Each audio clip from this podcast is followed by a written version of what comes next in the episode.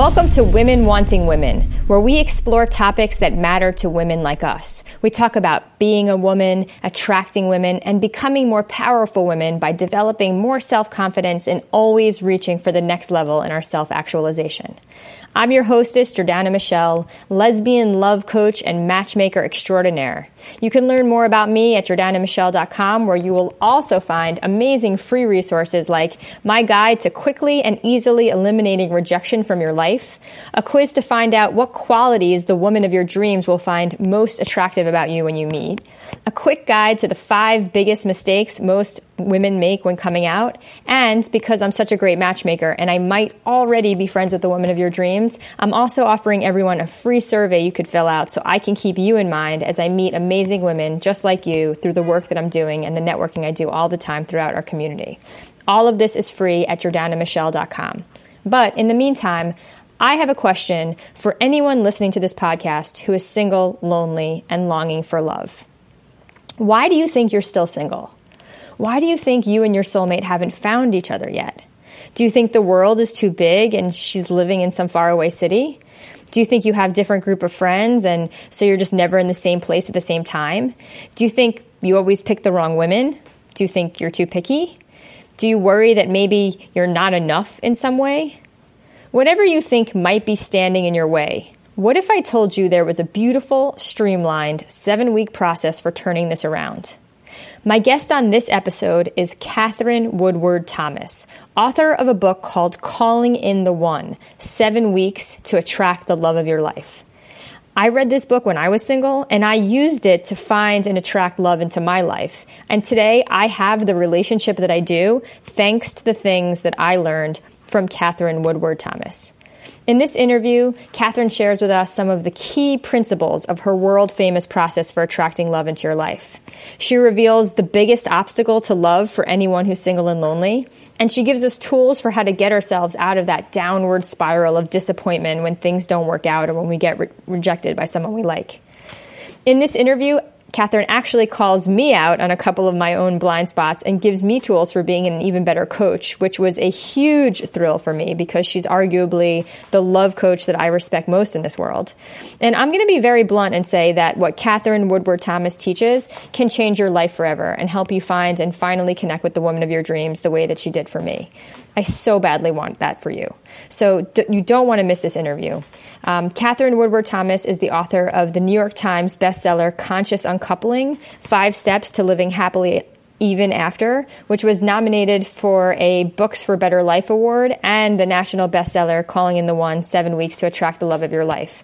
She's also a licensed marriage and family therapist and teacher to thousands from all corners of the world in her virtual and in person learning communities. Katherine is the originator of the conscious uncoupling process, made famous by Gwyneth Paltrow and Chris Martin, as well as the creator of the amazing online course, Calling in the One 49 Days to Love. To date, Katherine has trained and credentialed hundreds of people as certified conscious uncoupling coaches and as certified calling in the one coaches. For more information, visit her at katherinewoodwardthomas.com, consciousuncoupling.com, and callingintheone.com. Um, and you can also find fo- follow her on Facebook and Twitter, and those links will all be available below in our show notes. So I hope you enjoy this interview. I get really personal myself, and I share a lot about my own inner process and the secrets that I learned from Katherine Katherine that helped me find the love that I have in my life. And FYI, um, you're going to want to make sure you have something to write with because Katherine's wisdom is priceless. And when this woman talks, you want to be taking notes and paying close attention. So without further introduction, here is the interview. So, Katherine, thank you so, so much for being here with me on this podcast. I'm so excited to talk well, to you. Too. I'm thrilled to be here with you. And um, I just want to honor you and appreciate you so much for what you're creating for women, and um, you know you're you're pioneering a whole new conversation that's kind of been underserved for a long time. So I just want to say bravo you. And bravo to you because even while we were underserved, um, I was single and lonely and I didn't have a lesbian love coach to turn to. But in your book, so many of the examples um, you always are giving um, same-sex couples, um, both male and female. You've never left that out. Um, you've always included us in the conversation and, and, made me feel very welcome and very represented. So, um, really, bravo to you for that. Thank you. Thank you. Thank you so much for that acknowledgement. And I do have coaches that I've trained who are lesbians, and I keep telling them to get out there more because lesbians really need more love coaches. So we sure um, do. Yeah, yeah, we sure do. And um, there are other aspects of it, you know, that are deeper in the lesbian community that are interesting, such as like the way that girls are mean to each other when we're little, and the wounding that we have to deal with just around that and our intersocial stuff. So, yeah, I think there are certain things that are kind of, you know, unique to the lesbian community, and I'm glad we're talking about it. I mean, in Calling in the One, as you well know, Calling in the One is really um, based upon um, the laws of manifestation and how we create, how we're constantly generating our lives, and that we tend to repeat old sad stories on an unconscious level because there are parts of us that are incongruent with the love that we would want to bring into our lives. So, calling in the one is about making all of those things conscious and restoring choice and being able to um, create a miracle in, in our love life. And you just lived that story, which I'm really excited to hear. Yeah, absolutely. So much of um, of why I was able to call my soulmate to me and, and, find my beloved in this world is because of the work that I was doing around calling in the one. Um, and yeah, it's it's for me, which what's so you know I want to go backwards and forwards. What's so amazing about calling in the one, um, it's it's like um, I had already been studying personal growth and I already had some mentors and I had already read a lot of books. And so when I opened your book, it was, um, it was like I could trust you because I knew that you were on the right path. You were saying things that really resonated with the deep inner work that anyone would need to do if they were going to grow into a more aligned, um, whole person. And it was like you just took it and so beautifully slice down which parts of, of this are going to be most necessary for finding a soulmate. And it's such a masterful work. It's just, it's very elegantly put together. You know, I didn't know it at the time. The book came out in 2004, and I didn't know it at the time. But Calling in the One actually, if I can just brag for a second. Please. It's the first book of its kind. It's the first book that actually marries metaphysical principles with being able to manifest um, a beautiful, intimate partnership. And also because my, my background is as a, a therapist, I think it has a lot of depth to the conversation and a lot of a deep clarity about the ways that we get in our own way. Um, but I think the authenticity or the way that you're talking about it, why it just resonated as true, is because I, I did it. I lived it. I was not a person who ever had an easy time finding love. Um, I had, uh, you know, we look back at, at, our childhoods and now we can see a lot of the stuff. Oh, we had, you know, broken attachment patterns or insecure attachment patterns and alcoholism and um, crazy family dynamics or whatever that kinds of sets us on the pathway of these very difficult, challenging patterns sometimes that we feel, I think, so victimized by a lot because a lot of us are doing our work for many, many years, and we somehow can't outgrow the patterns. We see them showing up time and time again. So I certainly was living that. I was even at the point by the time I became 40 was um, was a, a, a, psychotherapist, a licensed therapist, and um, and still I hadn't had that breakthrough for myself.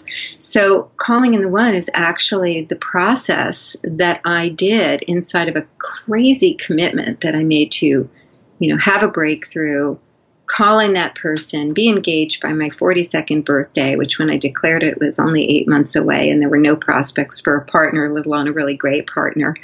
So it was just kind of standing on faith. And then, but the question is, Jordana, that I know you know that made all the difference is that inside of that commitment, I didn't run out desperately to try and find someone to partner with what I did is I basically went deeper in my own practice to, to look and discover all the inner barriers that I have may, may have built against love unknowingly. Because, um, you know, even though it just felt like I was randomly running into all these unavailable people or I had these patterns, um, I knew that I knew intellectually anyway that I was the through line to that and that something must be going on inside of me. And I got really curious about how I was a magnet for these kind of no win dramas that I had found myself in for many years. And it's and it was really inside of that inquiry that this whole world opened up and I started to see all of the subtleties of how I was getting in my own way. And um, and and you know, one after another, I started to to uh, see them clearly, take responsibility for them, uh, look to see how I could correct my consciousness, correct my actions to be more in alignment with the future I was committed to creating.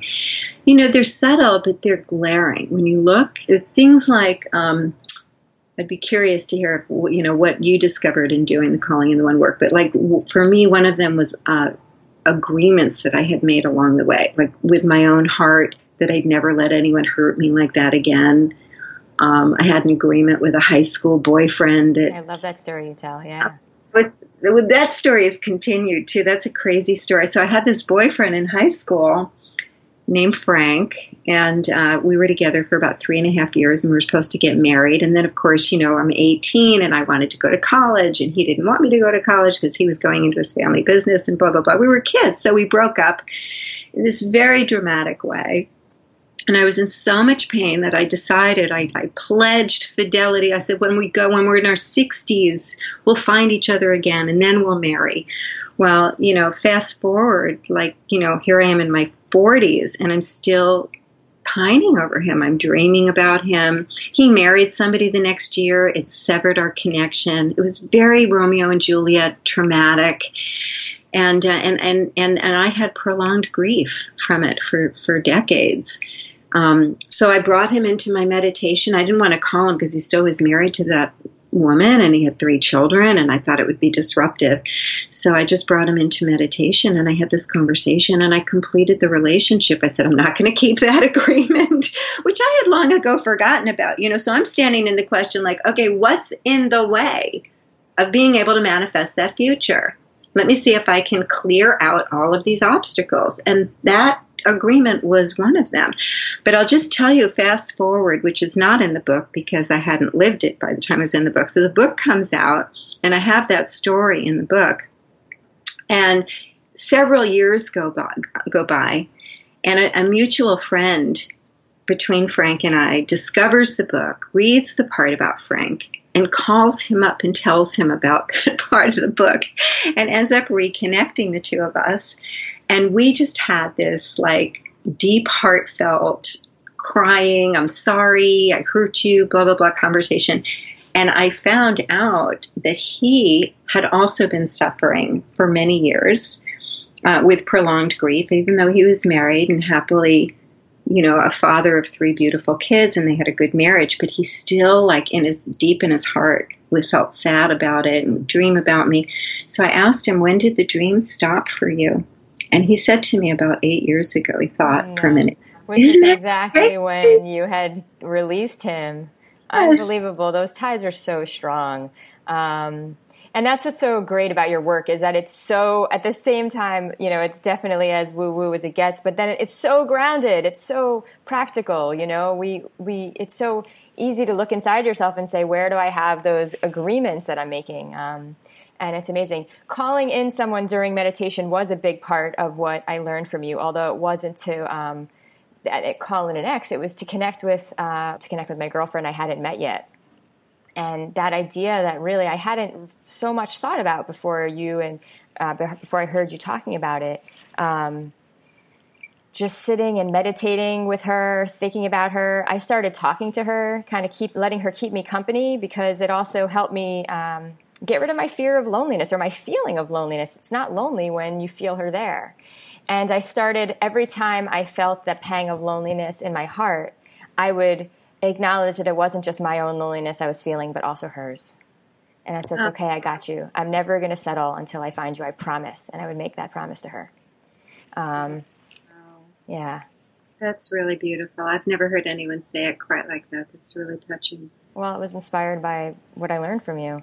Um, and forgiveness was definitely a part of it. I had had um, a, a, prior relationship that I was still very angry about, and uh, there was a huge painting that hung in my apartment that had come from our relationship, and I was still like blaming her for all these things that happened.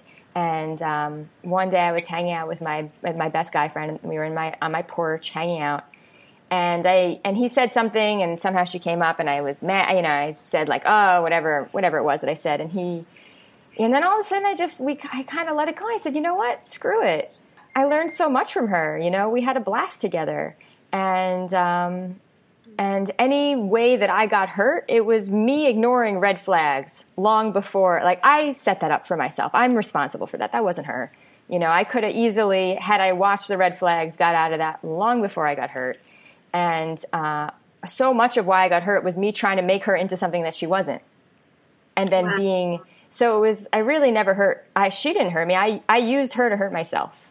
And all of a sudden it was so clear to me. And I went, I remember because I had a date that night. And so I remember leaving the porch and walking into the shower and almost falling down because the weight off my shoulders was so, I was dizzy. I was, I, I literally felt like out of my body because I had no energy left in my anger towards her. None. I, I didn't, I wasn't mad at her at all. It was just, I saw how it was me. I was able to smile at our memories and be grateful for what I learned. And that's it. And that the date that I had that night uh, is Carolina, is the love of my life. She walked in that very night. That's a remarkable story. Yeah and I couldn't wait to. I and in my heart I said I'm going to tell this to Katherine one day because I it was you were there with me, you and Ariel. Like it was so right out of your teachings that you have to forgive, that you have to let it go, and and you're you're. It was like you know you let it go when the energy is totally out of it, and that's exactly what happened. And to say like, and she walked in that night, you know, my girlfriend but I want to just point out to everybody the brilliance of what you did because it, it's not just sometimes we try and forgive like a bypass, and and you didn't do that. Um, you know, because forgiveness, getting to that place where you're, it's all neutral and you're not carrying it anymore, and you don't feel victimized, you don't have that residue, um, has to do with really learning your lesson and, and seeing your part in it. So you saw, okay, I was skipping over the red flags, I was minimizing them, I was dismissing them as not important.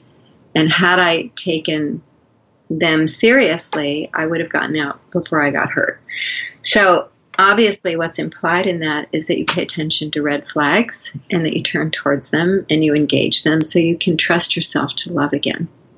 Absolutely. And that's yeah, and that growth is is is golden. And, and in some ways, then you, you've made value out of that experience. Oh yeah, I love that. I, I look back with only fondness on, you know, she was, you know, I wouldn't, you know, I wouldn't want it again in my future, but I'm so glad that that was a part of my past. I learned so many lessons that make me a better coach, make me a better friend, make me a better human.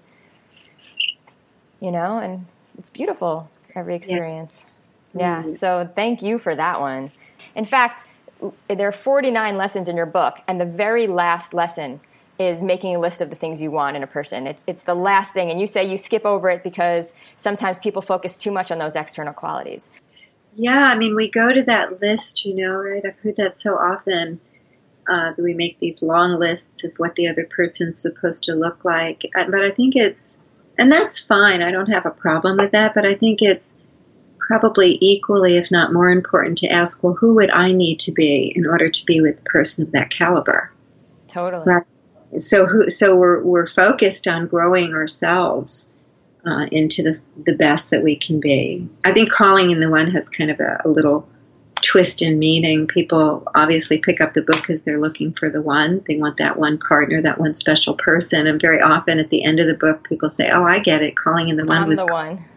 I'm the yeah. one. I'm the one. It's my higher self. Well, I was going to just say, so calling in the one really is inside of this perspective um, of like, how is it happening through me as opposed to to me? And who would I need to be being in order to, you know, call in that perfect partner for me? And how would I need to be growing myself to prepare myself for love? And it's it's from it's creating love from the inside out which I'm just hearing so many examples in the way that you're sharing, just even the way you're meditating and you're feeling what it feels like to be in that relationship without attaching too much to what that's going to look like. Totally. I would, um, it just, I took it all inside. I even used to say to myself, and this was one of my favorite things, it didn't necessarily come from you, but once I started feeling all this stuff, I said, hey, why not? Um, so I started picturing how somewhere, eh, no matter where you are, no matter what you feel like, no matter how bad of a day you're having, somewhere on this earth right now, two people just met. They're so excited. They're going to have a first date. Like they know it. They know how good it is. And I would just get into that juicy, yummy feeling of like, oh my God, it just happened. Could this really be it? You know, and I would get into like their reality because why not? You know, why not? Instead of sitting here focusing on what I don't have, like let's just go and live vicariously through whoever they are.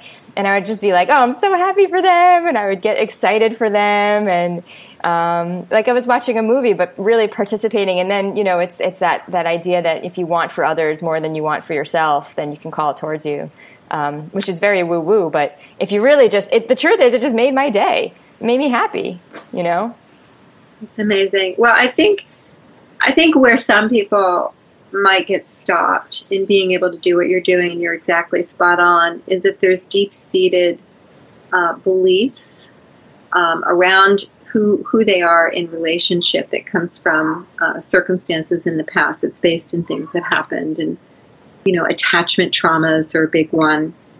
Um, or if you're raised by like a narcissistic parent or alcoholism in your home or certain things or or some kind of abuse by an old, older sibling all of these things that kind of um, imprint us with a lack of safety or a lack of love and what that does when we're young is we often form an identity, uh, which I call your false love identity. It's you know who who I am as it relates to love. We're not always walking around like that because we grow up and we discover that we're competent people and we can earn a living and we can have some certain successes in life. And what happens is that sometimes when we meet somebody or we're in the early stages of dating, that old insecure self will start to run the show. And once we're triggered into that part of ourselves and we're navigating from that center, we tend to sabotage relationships or we tend to start showing up in, ne- in needy ways that are actually repelling yeah. to another person. Uh, and that's when we really duplicate these old stories. And so, you know, Freud talked about it over 100 years ago the repetition compulsion. How is it that we keep repeating these patterns over and over again? So, one of the things that we do in Calling in the One is we help people to really name that false love identity and to see that as a younger part of the self, which usually, if you ask yourself, okay, how old is this part of me, an age will come up.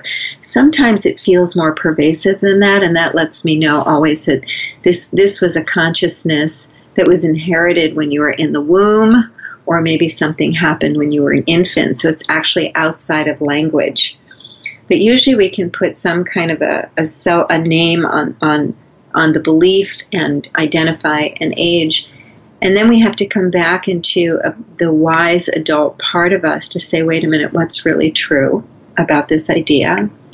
And how can I lovingly mentor this part of me that's kind of stuck in that story and get deeper and wider than that story so that I can be in control of my love life and I can graduate us from that story and uh, really you know, come into the fullness of the love that I'm destined to have in this lifetime. So these these inner obstacles to love are really, you know, certain things like the agreements or grudges that we're holding or places in our life where we're chronically giving our power away. But the um, the core beliefs are what we really want to align with um, our ability to receive love in a in a very in a very beautiful way.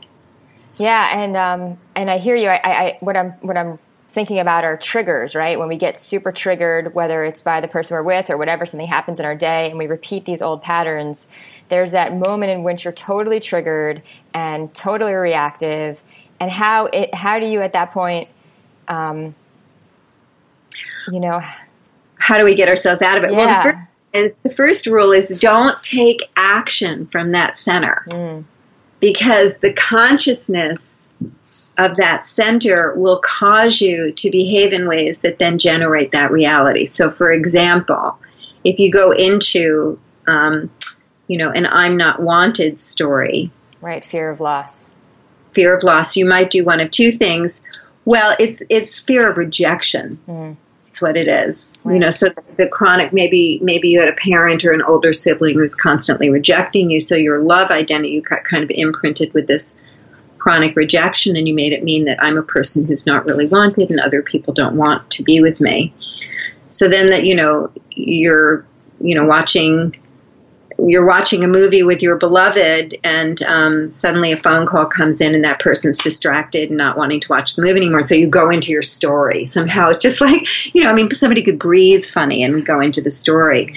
And suddenly you're in that story again. And usually the way that we want to then behave to fix that feeling is we'll do something that really pushes the other person away. So maybe we reject them first, we turn off the movie, we say, I'm going to go now, and you reject them before you feel more rejected.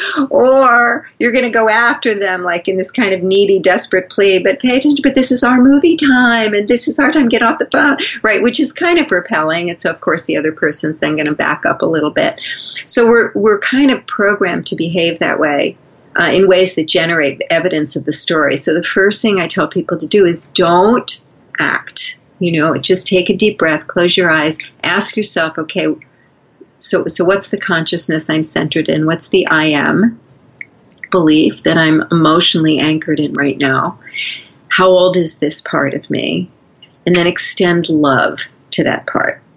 And then you start with yourself, and you see, you might say, "Sweetie, you're not you're not unwanted. I want you. I love you. I'm right here. No one's rejecting you and then you talk yourself off the ledge until you can get back into an adult center because that's where relationships work and that's where relationships realize the higher potentials that they hold for happiness and well-being is adult to adult yeah so we have but to I we have to straight I'm lucky because I still get super triggered. I'm terrible in my own way when it, when things, you know. My girlfriend's really good at handling me though um, I'm really lucky. And I do think that when you meet the right person, um, and you know your whatever your stuff aligns with her stuff, and she's the one who's you know the mirror who's going to help you grow, kind of thing. Um, even if you get reactive and terrible and triggered and push her away, fine, I'm going to go in the other room then, or whatever it is. I totally do that. Um, but you know, she stays with me, and I think when you do find the right person, well, that's beautiful. I, I want to say something about um, what you were sharing about about your girlfriend and how kind she is and how loving she is. That she's able to stay in an adult center mm. and not go into reactivity to your reactivity. Totally. Which you're fortunate to find. I don't know that that um, is so for everyone. Um, I think that fear breeds fear, and so when we go into a trigger space, we kind of trigger the other person often. Um, and I know that there's uh, there's this element of um, coming together so that we can heal each other and we can partner with each other to evolve beyond those old wounds. Um, and I also think that it begins with us uh, knowing what those triggers are and, and being willing to be responsible for holding that younger self that gets frightened and reactive. Um, otherwise, we can burn our partners out. Because I've seen sometimes where if we're not doing our own work, then we kind of always make it the other person's job. And I think it, I think that what happens is, is that we just wear people out if we're not doing our own work. I know you do your own work, so you you can say that because it's a given that you are doing your own work. I just yeah. wanted to clarify that. For- no, no, it's a really good distinction, and I'm glad that you said that. I take for granted a few things. One of them is that my girlfriend is 30, going on 30,000 years old. She's like the wisest human that I know. Um, and the other is that that that personally growing is a big deal for both of us and something that we work on all the time. Yeah, and you're pretty advanced in it. I mean, you you put yourself into those conversations rigorously, and you have for a while, and now you're sharing them with other people. Right. Um, but so. but that is sort of you're right. Uh, it's, it's, a good reminder that um, that a lot of that there is a step in between all of that. So I'm glad you brought that up. That's really really important something we struggle with a lot more sometimes is is just not even finding someone to date. You know, as lesbians, there's this sense that we're part of a minority, which is true, but sometimes we really internalize that and make it mean that there's just so many fewer options for us because a lot of times it can feel that way. That was something that I know I struggled with a lot when I was single. I see a lot of my friends struggling with it. It's sort of a theme that I see all the time among the queer women that I know the sense of that being part of a minority means that we have fewer options, which leads a lot of times to a kind of neediness when we're meeting women um, and dating. That there could just be the sense that, oh my God, if it doesn't work out with this woman, then when am I even going to meet the next person? Um, when I was single, I had times where I, I remember one time I went 18 months not 18 months being single, but 18 months without even finding anyone that I was excited to go out with. While I would watch my straight friends have dates, you know, every weekend with potential with potential guys or potential girls that, or potential women that they would have liked, my straight friends. For me, it sometimes felt that there was a scarcity, like there was, um, like I had no options. And I see a lot of my friends, we, we struggle with that until the point where I literally became convinced of it. Um, and so what I did was eventually I, I, I, learned to turn that around because I realized I was trapped in this mentality, trapped in this mindset where I was convincing myself that, that it was hard, harder for me to find women than it was for heterosexual people to find mates. So I started saying to myself all the time, hot lesbians are everywhere and it became sort of my thing. And anytime one of my friends would say to me, "Oh, it's just so hard to meet girls," I'd say, "No, it's not. Hot lesbians are everywhere." And eventually, I have stickers that say "Hot lesbians are everywhere." I have T-shirts that say "Hot lesbians are everywhere," and I just turned it into my mantra because it just was so important for me to turn that around. But um, you know, a question that I really wanted to ask you, and I know we've covered parts of it, but I see um, it, it's a twofold question uh, I have clients that when I'm trying to convince them of just the need to just believe in love, because if they don't believe in love, then it's, you know, if they really don't believe that love is definitely destined to be a part of their lives, it's going to be harder to do this work. But then the answer is, how can I believe in love when, first of all, you know, all I'm getting is rejection? And second of all, you know, I know that there are old ladies living on my hall who are alone, or I see, you know, my aunt never found anyone, and there are people who end up alone. So how do I know that's not going to be me? And in the face of that evidence, how can I still believe in love? And I just wanted to hear your response to that. I think it's really important because when, when we're listening to your story and, and where you were generating from your relationship in consciousness, there's an underlying assumption that love is for you um, when you're talking about we're meditating together and you're talking to her and all that. And what happens though if we have these false love identities that are pretty steeped, not just in traumas in the past, but then a lot of evidence, like how it's just chronically shown up like that time and time again, and we feel kind of like it might be just our fate to be alone in this lifetime. Um, is is it really traces back to noticing the consciousness that you're centered in and where you're generating your love life from and being able to step outside of that to wake yourself up out of the trance of that. So um, you know if we think about you know I, sometimes i invite people to just think for a moment about things that come easily.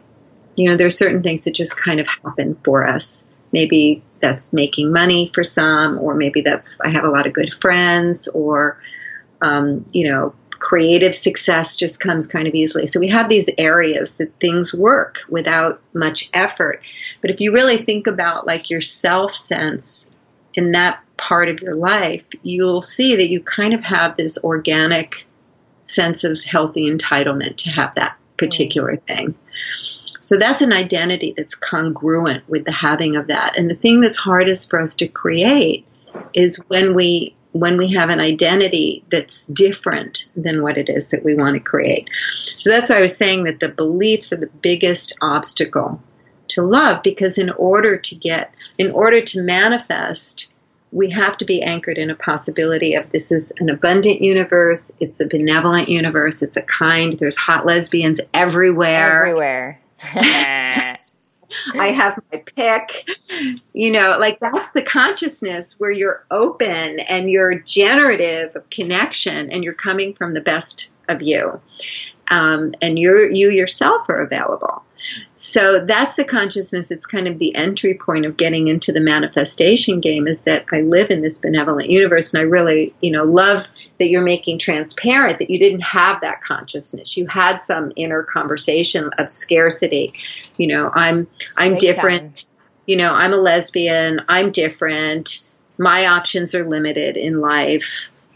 Absolutely. You know, and it's gonna it's hard to find love. And so so there's and, and a lot of the homophobia that some of us grew up with it gets imprinted too like god doesn't really want me to have love or i'm cursed in love you know whatever messages we might have received so those things get internalized and we we in our minds don't believe them but sometimes we hold on to the emotional center of that consciousness. And the key to being free is to learn how to identify those conversations and send love to those parts of ourselves and correct the consciousness and the false assumptions that we're inside of. Right? So it could be like, sweetheart, it's not that, you know, God doesn't love lesbians. It's it's that you were raised in an environment of people who were frightened and confused and didn't know any better. And what's really true about that is that, you know, life is, you know, in love with all of us and all of our variety. And what's really true is that you're blessed to love women.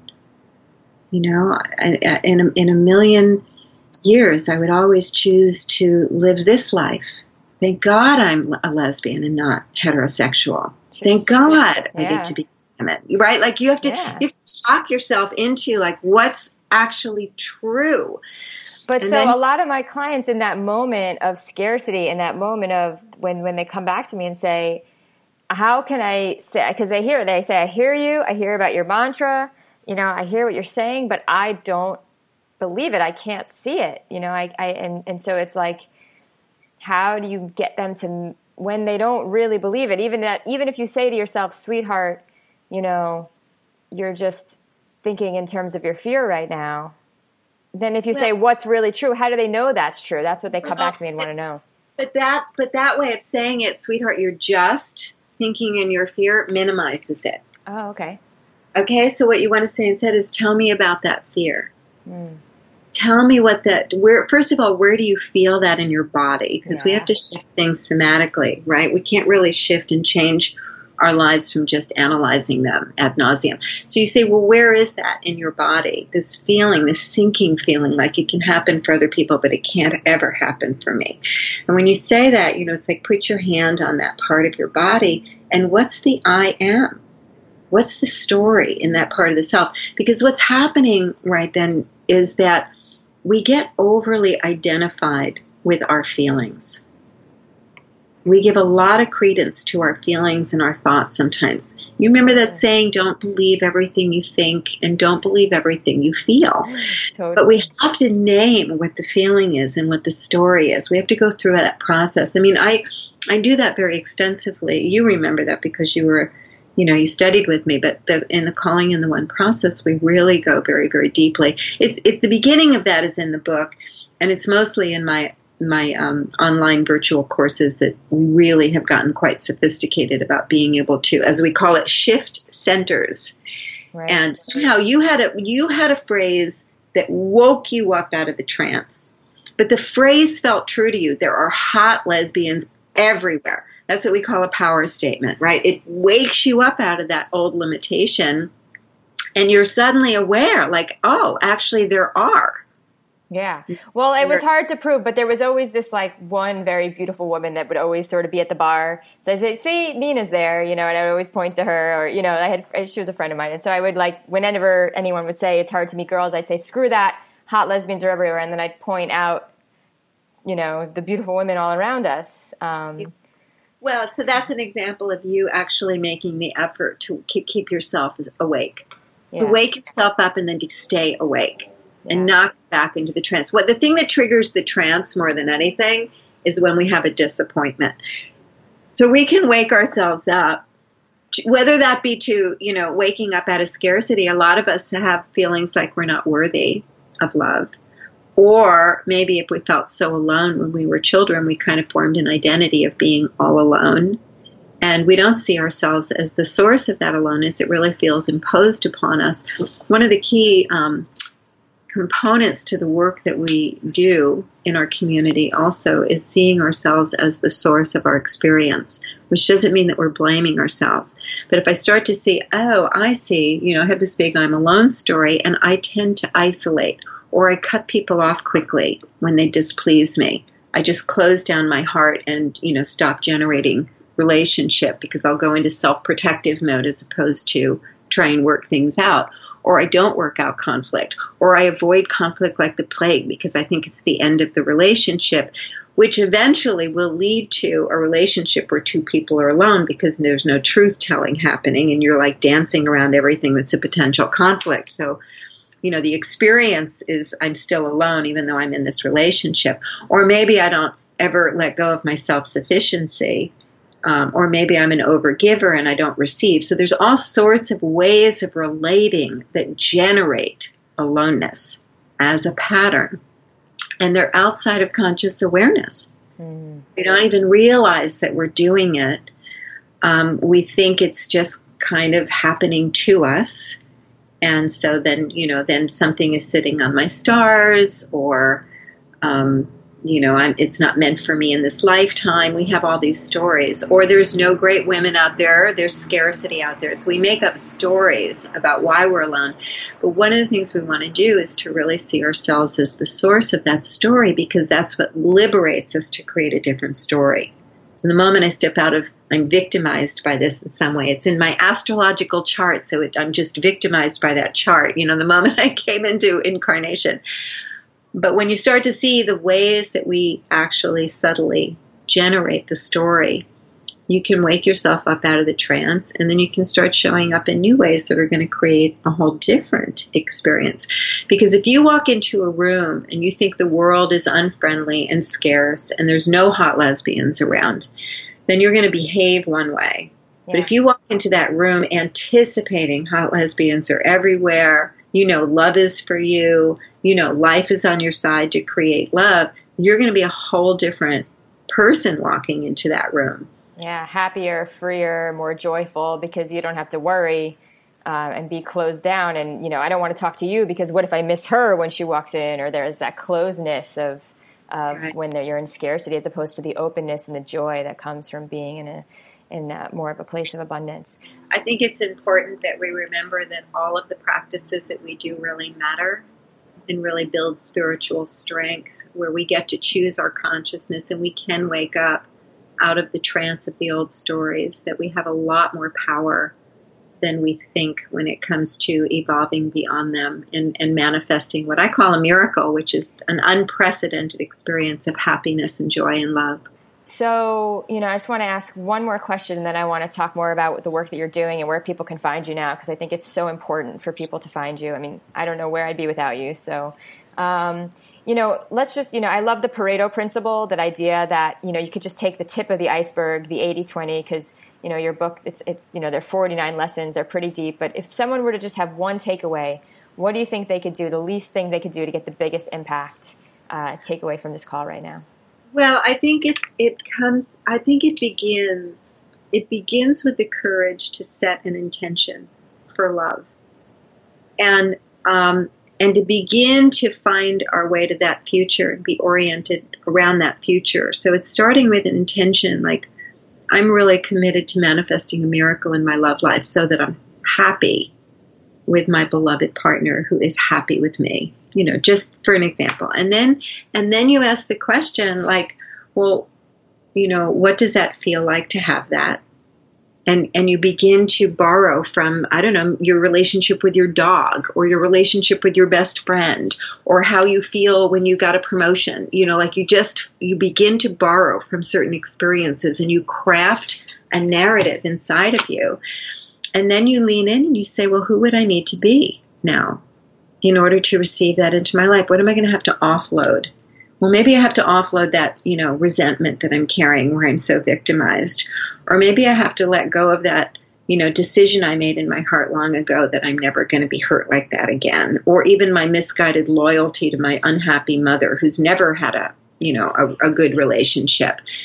And um, and maybe I can just offload you know, a misguided loyalty where I'm going to align with her because I somehow think she, you know, she, that I'm abandoning her if I be happy, if I let myself be happy in love. And and then we also ask, and who would I need to become? you know, which is maybe more self responsible, more self aware. Maybe I need to learn certain books about how to navigate conflict in a way that roots down love. Because I think there's a growth journey. You know, it's not just about meeting the right person, it's about being the right person when you meet the right person. Absolutely. So we want to prepare ourselves to receive that future into our lives. So it's being oriented towards that future and um, and and recognizing that our past does not determine our future happiness and love. We do in this moment in who we're choosing to be and what we're choosing to align with. Right. It's never too late. There's never a moment in your life where you're too old or too far gone to say, I'm going to become the person I need to be to have love in my life right now. Yeah. Um, and then and then craft based on what you're saying figure out what that would really feel like and how that would really be on the inside for you and then looking at who you would need to be to then grow into that person and um, and have all of that manifest who you need to be and um, what skills you need to possess or what you need to let go of. I love that. That's beautiful.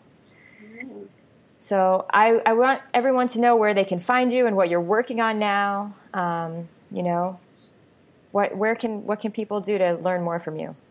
people can always go to my website, KatherineWoodwardThomas.com, and that's Katherine with a K, um, to find out what's current. Um, I do have, um, I do, I, I am, I am very engaged with my community uh, in in helping us all to grow our capacity to love and be loved, because I recognize that relationships each relationship is its own universe and we can it, and it has a, a, spectrum of possibilities that could happen in that relationship. So it's it's as i said it's about being ready to uh, realize the higher potentials for happiness and health with the person that we do call in. So one can sign up for the Love Out Loud Daily, which is a free uh, group that we're all leaning in and learning how to love and be loved together. Um, so that's right on my website, the LOL Daily, and also. Um, there's a free uh, there's a free call for calling in the one for people who want to take a seminar that goes deeper at callingintheone.com callingintheone.com and uh, there's a free seminar that people can take where I take you through the process of really releasing your inner barriers to love to become magnetic and to I your I highly recommend people check that out because it's amazing, and I'm really excited to check out LOL, uh, the new daily uh, project for getting us all more open to loving each other and and loving the universe. Um, and that's so exciting. So, and there are there's going to be links to that in the show notes. So check that out below. Um, and thank you so much for your time today, Katherine. This has been a wonderful, wonderful time. I've been so happy talking to you, and thank I'm so glad you. we got to do this. Thank you, you so much. Lots of love to everyone. Thank Bye-bye. you. Thanks so much for listening. If you enjoyed this podcast, then subscribe now so you don't miss any future episodes. And if you want more amazing free resources that will help you develop more self confidence and help you make yourself more attractive to the women you desire, then go to jordanamichelle.com where you will find some of my best secrets, all for free, including the ultimate guide to quickly and easily eliminating rejection from your life forever a quiz that will tell you what qualities the woman of your dreams will find most attractive about you when you finally meet her, a quick guide to the five biggest mistakes that lesbians make when coming out, a quiz that will tell you what kind of TV series your coming out story would be made into if they made one, and a free matchmaking survey you can fill out so that I can keep you in mind in case I happen to know or meet a perfect match for you. So go find my survey and tell me about yourself so that I can help you find love. All of this is free on jordanamichelle.com. And don't forget to connect with me on Instagram and Twitter and Facebook so I can learn more about you and what you're up to in the world. Thanks again for listening, and I'll catch you on the next episode of Women Wanting Women.